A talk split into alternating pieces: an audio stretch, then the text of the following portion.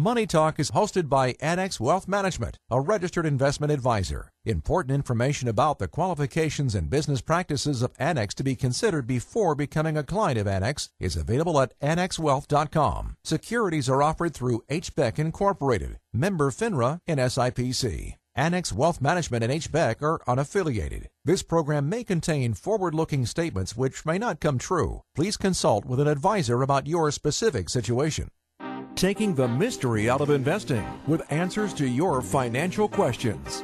This is Money Talk with Dave Spano and Mark Oswald from Annex Wealth Management on WTMJ. Welcome, everybody. It is Money Talk, Saturday, June 30th. The excessive heat warning continues, except in the WTMJ studios, where I estimate it's about, what, 52 degrees? It's awfully cool because of the folks that are in the studio with us today. Danny, thank you. Mark Oswald, of course, joins us, and Derek Felsky, Chief Investment Officer at Annex Wealth Management. And, yes, it's hot outside, but, you know, there's a lot of things going on in the market right now. And, of course, it's the end of the quarter, Derek. It is. Actually, you know, despite all of the talk about trade and, you know, threats through the media and talks about peak earnings growth, the S&P notched a 3.6% gain in Q1. The NASDAQ up 7%, Mark, and small caps even better, up 8%. Well, you look at the NASDAQ number, you look at the number of quarters in a row now that we've had up markets in the NASDAQ. Technology continues to lead. I think it's 8 quarters in a row that we've had positive returns on the NASDAQ. And you think about things like the FANG stocks, the Amazons of the world, and they just continue to go, and it's been something we've been overweight in our portfolios for a couple of years now, and it's really paid off for it. And Amazon made a bunch of news this week when they got in the way of the Walgreens welcoming party to the Dow Jones. So your GE gets booted out, Walgreens comes in, and the next day they got Amazoned. Yeah, we talked about that last week, that you don't want to necessarily invest based on who's going in or out of the Dow. In fact, GE announced some restructuring, getting rid of Baker Hughes, you know, eventually divesting their healthcare division. So that stock went up, and meanwhile Walgreens went down 10% as Amazon announced a billion-dollar purchase of PillPack, which is an online drug distributor. So they get licenses in every state, and that had been the hurdle they weren't able to get over. And so Amazon rallies, the drug distributor companies go down, and as you called it last week, GE was rallied. So that is, it's got some history to it. It does, and I think this will be the 6th time in a row that a company that was replaced actually outperformed the company that replaced it. You know, guys, when you start thinking about broadly about investors versus traders, and you look at the way that the markets have performed again in this quarter, so it's been a positive march forward for the last now 9-plus years, Derek. And certainly I think that it's time for people to reflect on their portfolios. If you haven't done a portfolio review, is now a good time to be looking at rebalancing and being more tactical in your portfolios? I certainly think so. I mean, I was looking at the 5-year returns from companies like Netflix and Amazon and the like, and we're talking about anywhere from 500% to 2,000% gains over the last 5 years. Now, that's not to say that those companies won't continue to succeed on a fundamental level, but at some point valuation does rear its ugly head, and the law of large numbers begins to prevail. And so there was a lot of talk as well about earnings, of course, because we had a great earnings season, guys. And it's projected again to have another good earnings season next quarter as well. Yeah, I think we saw an indication of that Thursday night after the close when Nike reported, obviously a very large global company, crushed the earnings estimate. Stock rose 13%. And in conjunction with that, they announced a $15 billion buyback. And that's the one thing we've talked about really for the last couple of years, is that during earnings season, companies aren't allowed to talk about buyback plans or dividend increases. They are after they report. And so we're in that quiet period now. And what we've seen typically is the stock market kind of backs and fills throughout earnings season and then takes a new leg higher as companies announce these provisions. And so Donald Trump was in town this week, and there was a lot of conversation about tariffs, and not only companies here but around the world as well, Mark. And so there's lots of things to think about. There's no doubt about that. And I think that's what we come down to at the end of the day here is there's always news. There's always noise out there, whether it's tariff talk or whether it's trade wars or whatever it's going to be. But I think you guys are hitting it on the head. When it comes down to it, it's the fundamentals. It's the earnings of companies. How much did you sell last quarter? How much did you earn based on those revenues? And those numbers were good. When you look at the GDP number, Derek, you look at an economy that is growing. You're looking at an unemployment rate now of 3.8%, 2.8% here in the state of Wisconsin. Those are healthy numbers, and I think that's what people should focus on. The interesting thing to me is that in Q1, the U.S. GDP grew 2%. We're looking at now a median forecast for Q2 of 3.4%. Atlanta Fed as high as 4.5%. So obviously, if corporate America did well in Q1, they're going to do very well in Q2. And the irony of it is that the S&P is only up about 2.5% on a year-to-date basis, but earnings are up north of 20%. So essentially, the stock market on a PE basis is cheaper now than it was at the beginning of the year. And then I just recently saw a bullish-bearish survey early this week that the percentage of bears is at the second highest level it's been in a year. So obviously, there are opportunities. Sentiment is not excessive, and earnings growth continues to surprise. And so we have lots more to talk about. We certainly want to talk about midterm elections coming up and the effect it could have on the investing world as well as sectors. We talked a little bit about technology. There are some sectors that are doing well and others that aren't. So, Derek, can you stick around for another segment? I certainly can. Still to come, Deanne Phillips talking about Generation X. Yep, it's your turn to catch up for retirement. Also, Randy Winkler on the four levers of achieving a financial goal. And Mandy Nowashinsky, our tax planner, on the impact of the Supreme Court ruling on internet sales tax. Also, we're going to talk about our new office downtown. It's coming up on Money Talk at WTMJ. Money tips that don't cost a thing. This is Money Talk with Dave Spano and Mark Oswald on WTMJ.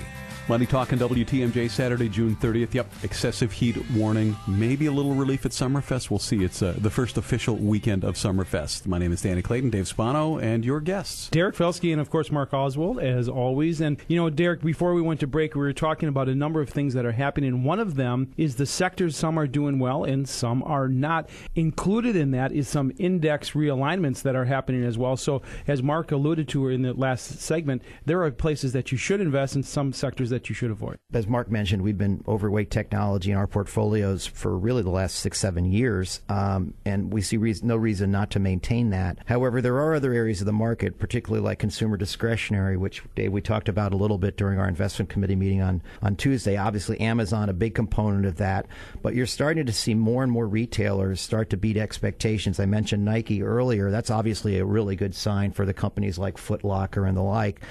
So consumer discretionary is an interesting area, particularly given that the tax cut is still continuing to filter through the system, consumer sentiment remains strong, and the labor market is very tight. One of the factors, Derek, that seems like it really affects which sectors do well and which sectors underperform is interest rates. We saw the Fed raise rates here in June in the second quarter, and there may be more rate raises to come. Are there sectors that you stay away from based on the prospects of an interest rate rise? Absolutely. I mean, we kind of refer to them as bond substitutes. These are companies that tend to have high yields that look very attractive when interest rates are falling, but don't look so good when interest rates start to rise, particularly in the long end of the yield curve. So things like utilities, REITs, although to a lesser degree REITs actually, and then consumer staples, companies like Altria, which have a very high dividend but lack the capacity to grow that dividend dramatically, become vulnerable if you believe long-term rates are poised to rise. The one sector that theoretically should do very well if rates rise, provided the yield curve is steepening, are financials, and they just got a new lease on life on Thursday as most of them passed the stress tests, are now able to increase dividends and launch corporate buybacks, with the exception of Goldman and Morgan Stanley, who were basically told to maintain current levels. Because remember, at the beginning of the year, they took a big hit in the fourth quarter on tax reform. They had to actually realize some significant gains that basically hampered their results. Derek, you mentioned the yield curve, and there's been a lot that has been written about the flattening yield curve versus an inverted yield curve, and we've been talking about this for years. A flattening yield curve does not suggest a recession, does it? No, it typically doesn't. And, you know, again, this is one of the things that when people look back in time, they say, well, after the yield curve inverted, we had a recession within 6 to 12 months. So until we actually see the yield curve invert, I'm going to have to remain reasonably positive on equity prices, because equities do tend to do well as the yield curve is flattening. So I think about this conversation, guys, and certainly we're not suggesting that people run away from fixed income. It's about being tactical. You're looking at sectors of the market, and there's places that we think it's smart to be and places that it's smart to avoid. But when you look at asset selection, you're talking about what do you use to fill that space of your portfolio. There should always be some fixed income or fixed income-like investments in your portfolio. Yeah, one of our relationship managers up in the Mequon office sent me an email yesterday after the close and had a prospect come in and wanted to understand what we were doing in fixed income. So I basically sent him back a fairly simple analysis, but it basically suggested that in fixed income, you want to avoid interest rate risk. So the duration of the bond index that most bond managers benchmark against is about 6, which means that if interest rates rise by 1%, the value of your bond will decline by 6%. So that's a duration of 6. So basically, I went through all of the things we're holding in fixed income, like preferred stocks, a duration of 4, short-term bonds, a duration of 1, bank loans, a duration of essentially 0. So essentially what we're trying to tell that person is that if interest rates rise, we've protected him against it, particularly if they rise because the economy's on sound footing. But if you're listening to this and you've invested in the bond index egg, you have had your lunch handed to you. Yeah, and I really feel like you're picking up pennies in front of a steamroller. It's really interesting because I think for the average investor, when you start thinking about things like duration and sensitivity to interest rates, it's hard for the do-it-yourselfer to go through that analysis. Our investment committee and our investment team is doing that kind of analysis for our clients, and it really pays off in terms of the smoothing out the ride, in terms of performance. We're not trying to hit home runs all the time, but the fact of the matter is that when you're smart about it, when you're thinking about things in these terms of what is likely to happen next, in terms of an interest rate rise, you can be tactical and you can be smart in your portfolio. So much more to cover, but we're running out of time on this steamy Saturday morning. Derek, thanks for coming into the studio today. My pleasure, Dave. Derek Felsky, our Chief Investment Officer. Dave Spano, you're sticking around. Mark Oswald, sticking around. A lot more show going on. Hey, hit up AnnexWealth.com. That's your destination. When you get to that website, you'll see Know the Difference, and you'll see a green button that says Get a Plan. You can click that. You can get a free portfolio analysis. That's simple. If what you hear on the radio each and every day for, what, 13, 14 years now, kind of resounds with you, kind of clicks with you, this is a team you can trust. We'd love to talk to you. In fact, you'll see 3 buttons at the bottom. One says Team, one says Tech, one says Trust.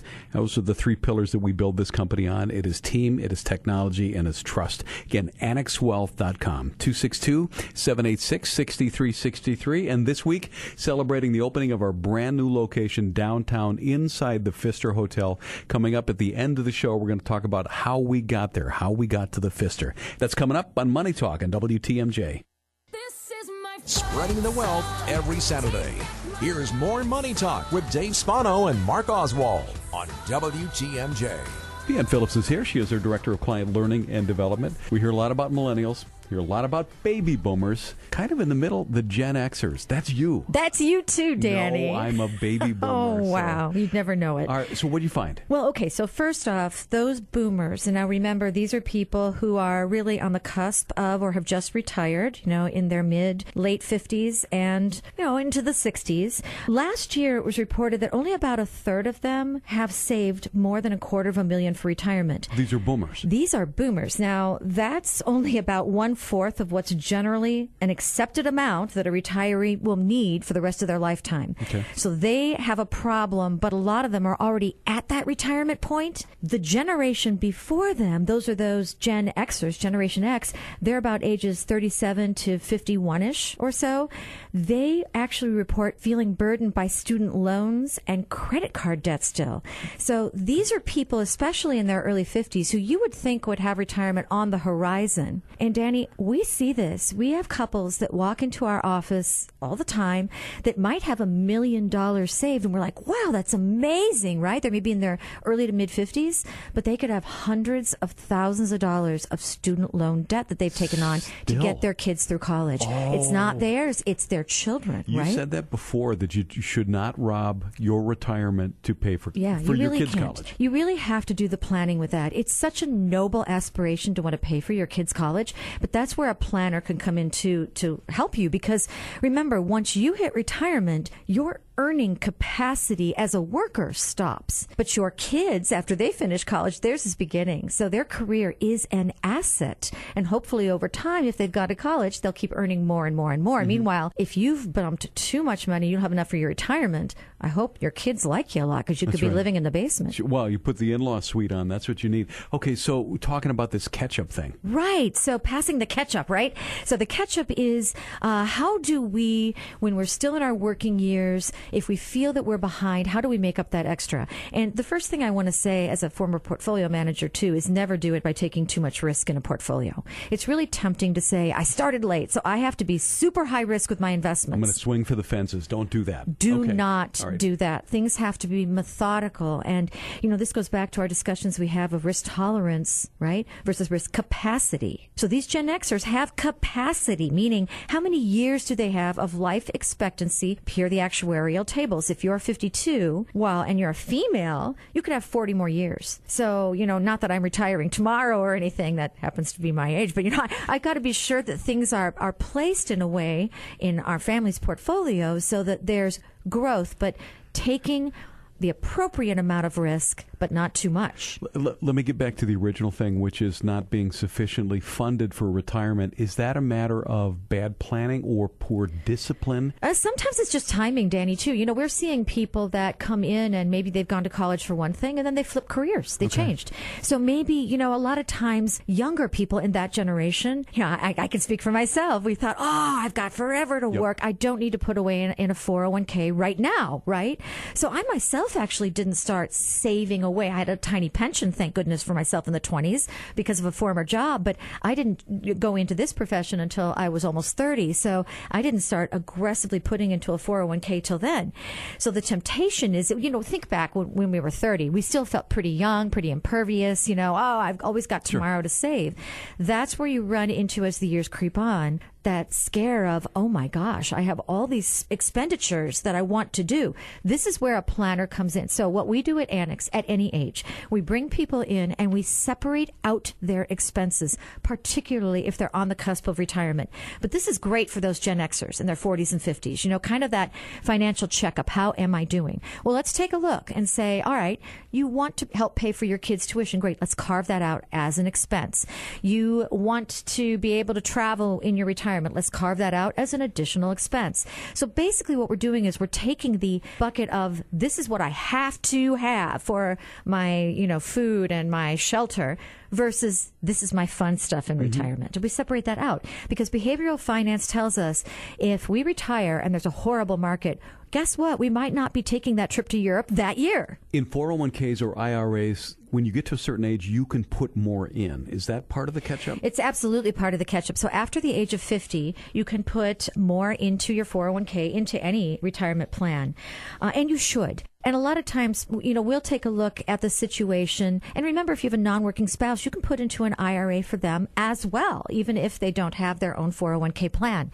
So even a little bit of extra withdrawal from a checking account into an IRA or into a Roth on a monthly basis, every little bit helps. I was told there'd be no math involved, but you said there's a complex formula. There is. Okay. You ready for this? All right.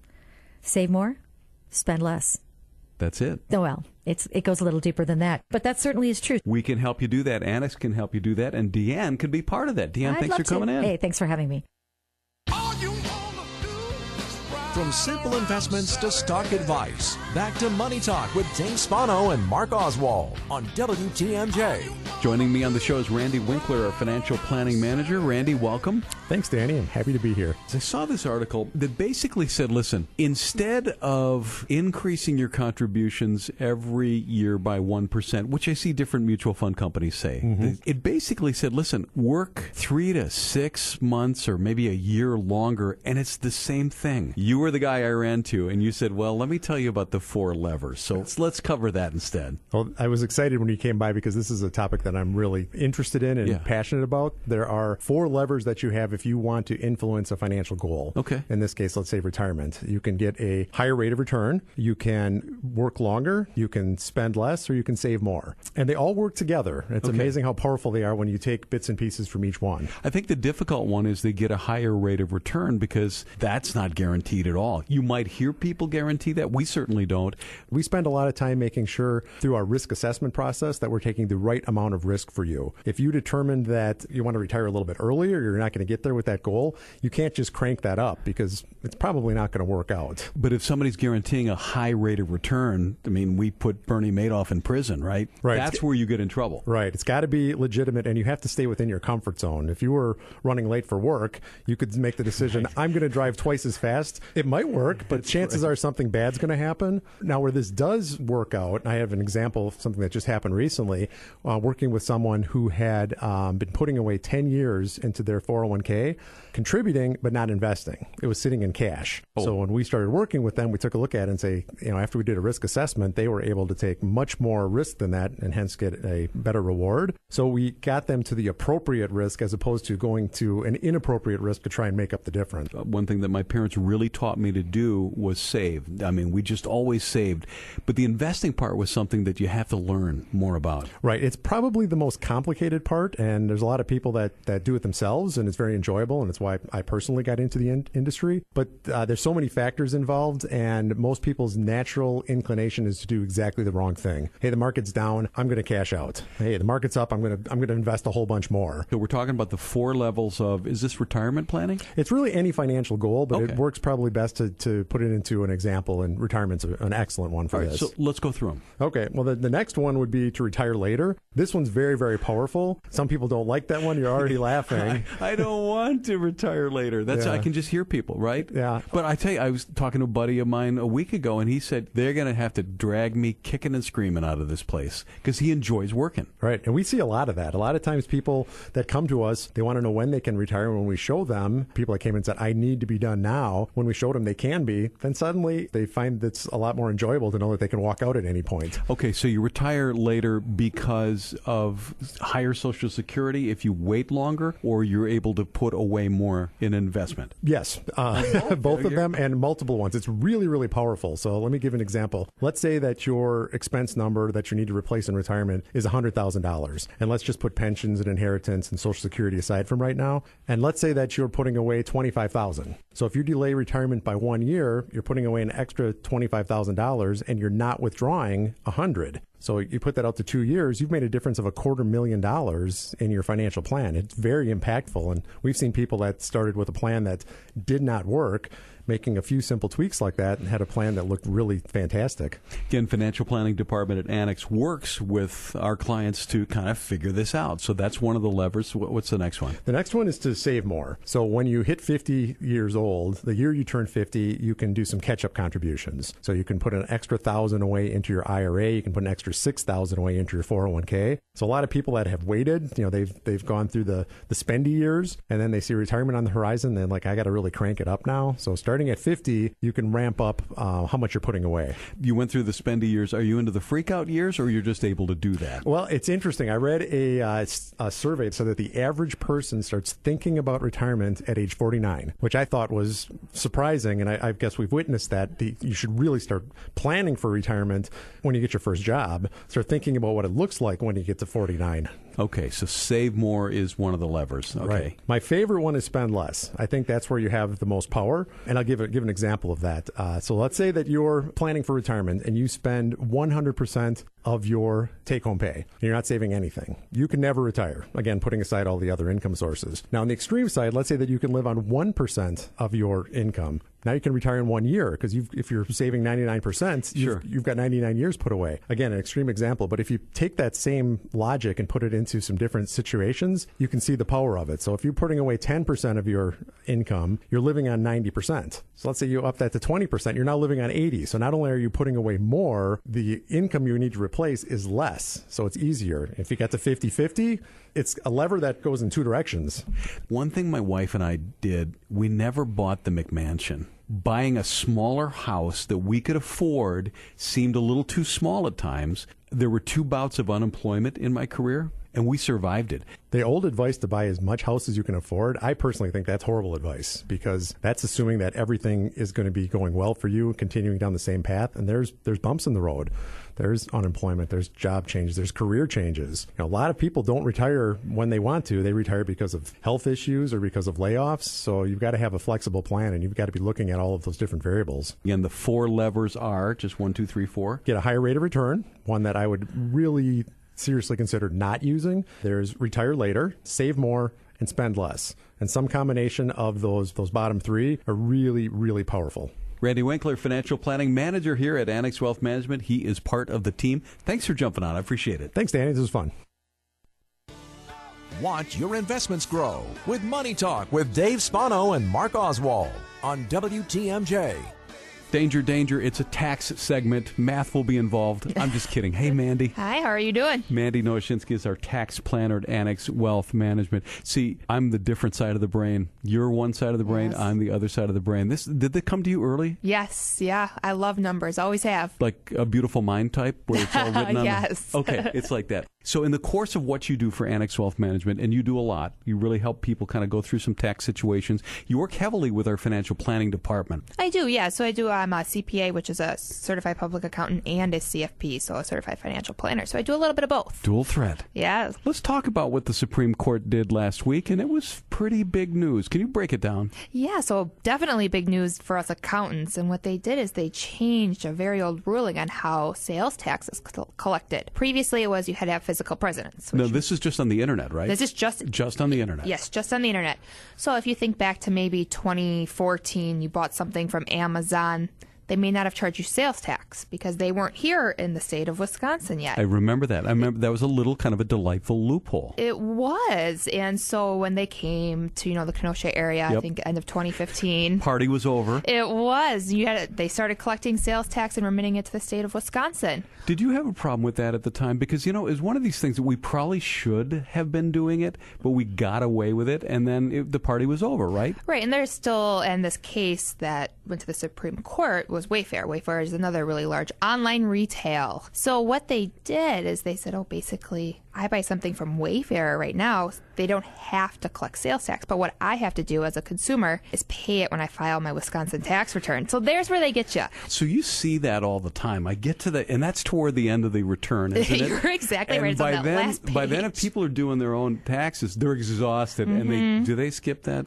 Oh, I'm asking for a friend. I'm asking for a lot of people do, or they'll estimate. Yeah, I know I bought something online from a retail place that didn't collect sales tax, and they'll estimate the amount they want to remit back. If the IRS really wanted, they could find out what somebody bought online, couldn't they? Yeah, that's all credit cards these days. Everybody uses credit cards online, so it's easy to track if you bought something from Wayfair or Overstock and, large ticket items. So Supreme Court United States said, okay, if you don't have to have a physical presence in a state to charge internet sales tax, and that's changing the game for a lot of people. Is this Amazon's fault? Amazon, Wayfair, Overstock, all of those larger retail people who do everything online, essentially. And this is going to hurt them, they think.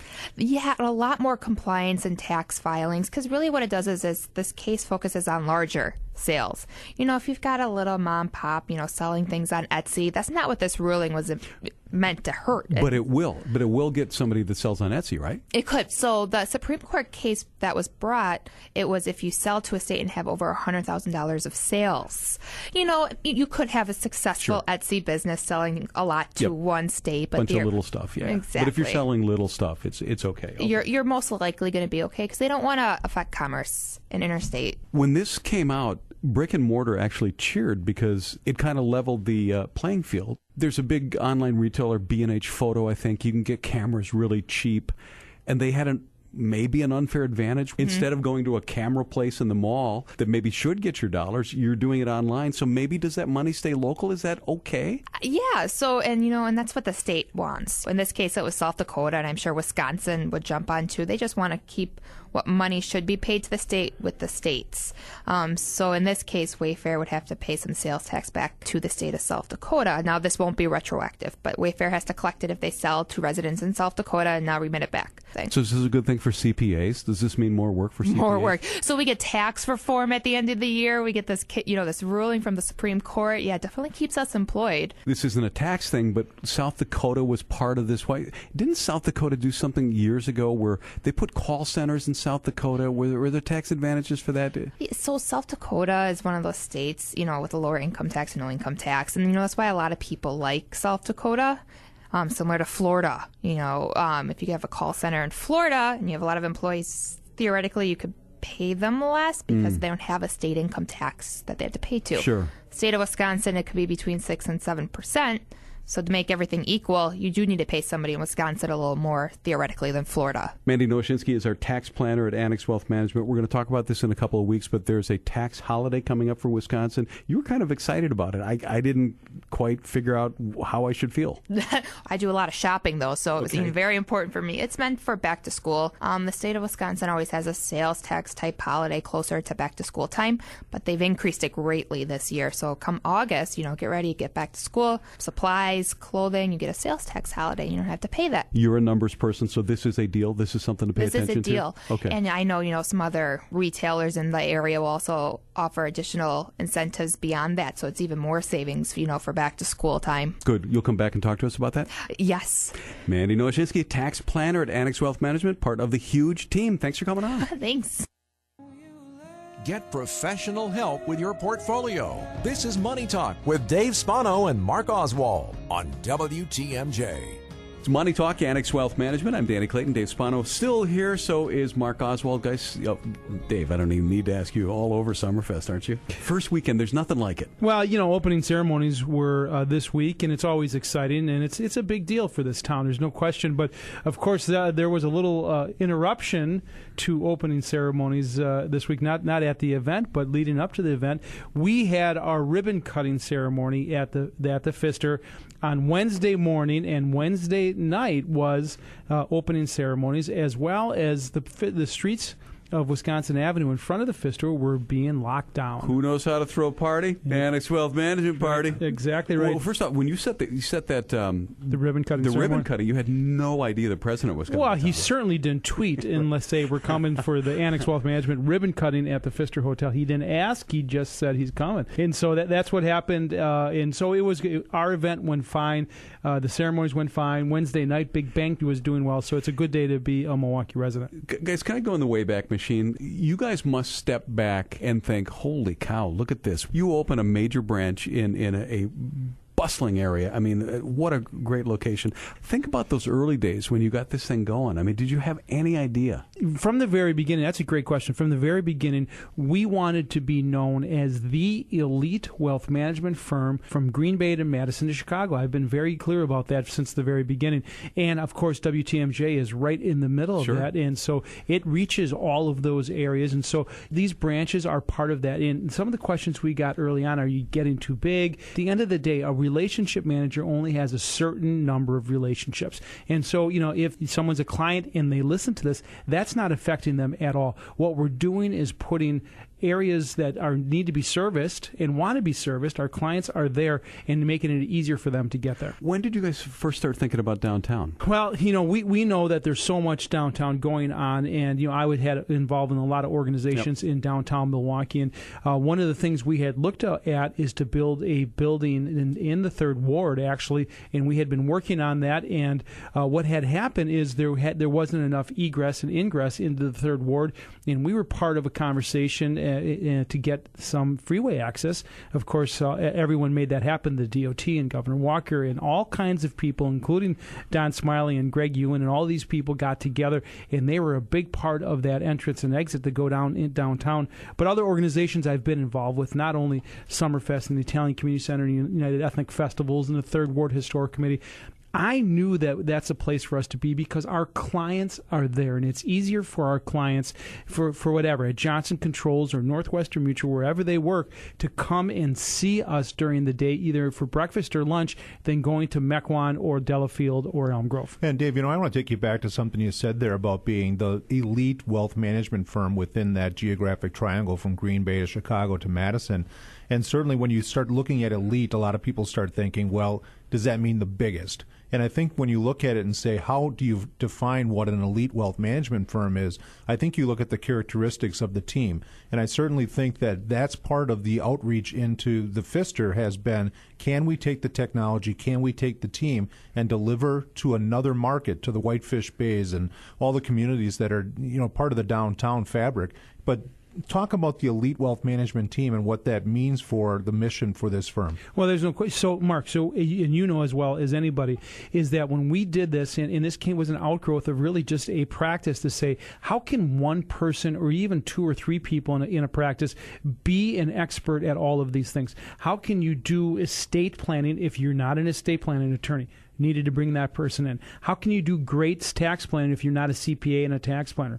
We brought that person in. And how do you do full-scale financial planning that is interactive? And I think you were alluding to that with the technology, is let's go in and sit down and say, what happens if you do this? What happens if you do that? What happens if our circumstances change? You know, people get married, people get divorced, people are born, people die. A lot of circumstances change, people's jobs change, and that changes their financial picture. And the other part of that, too, is using technology. You know, we've been doing client meetings now where we have people in different locations. Husband could be in one location, wife's in another location. Our planning department can be in that meeting virtually from their offices here in Elm Grove.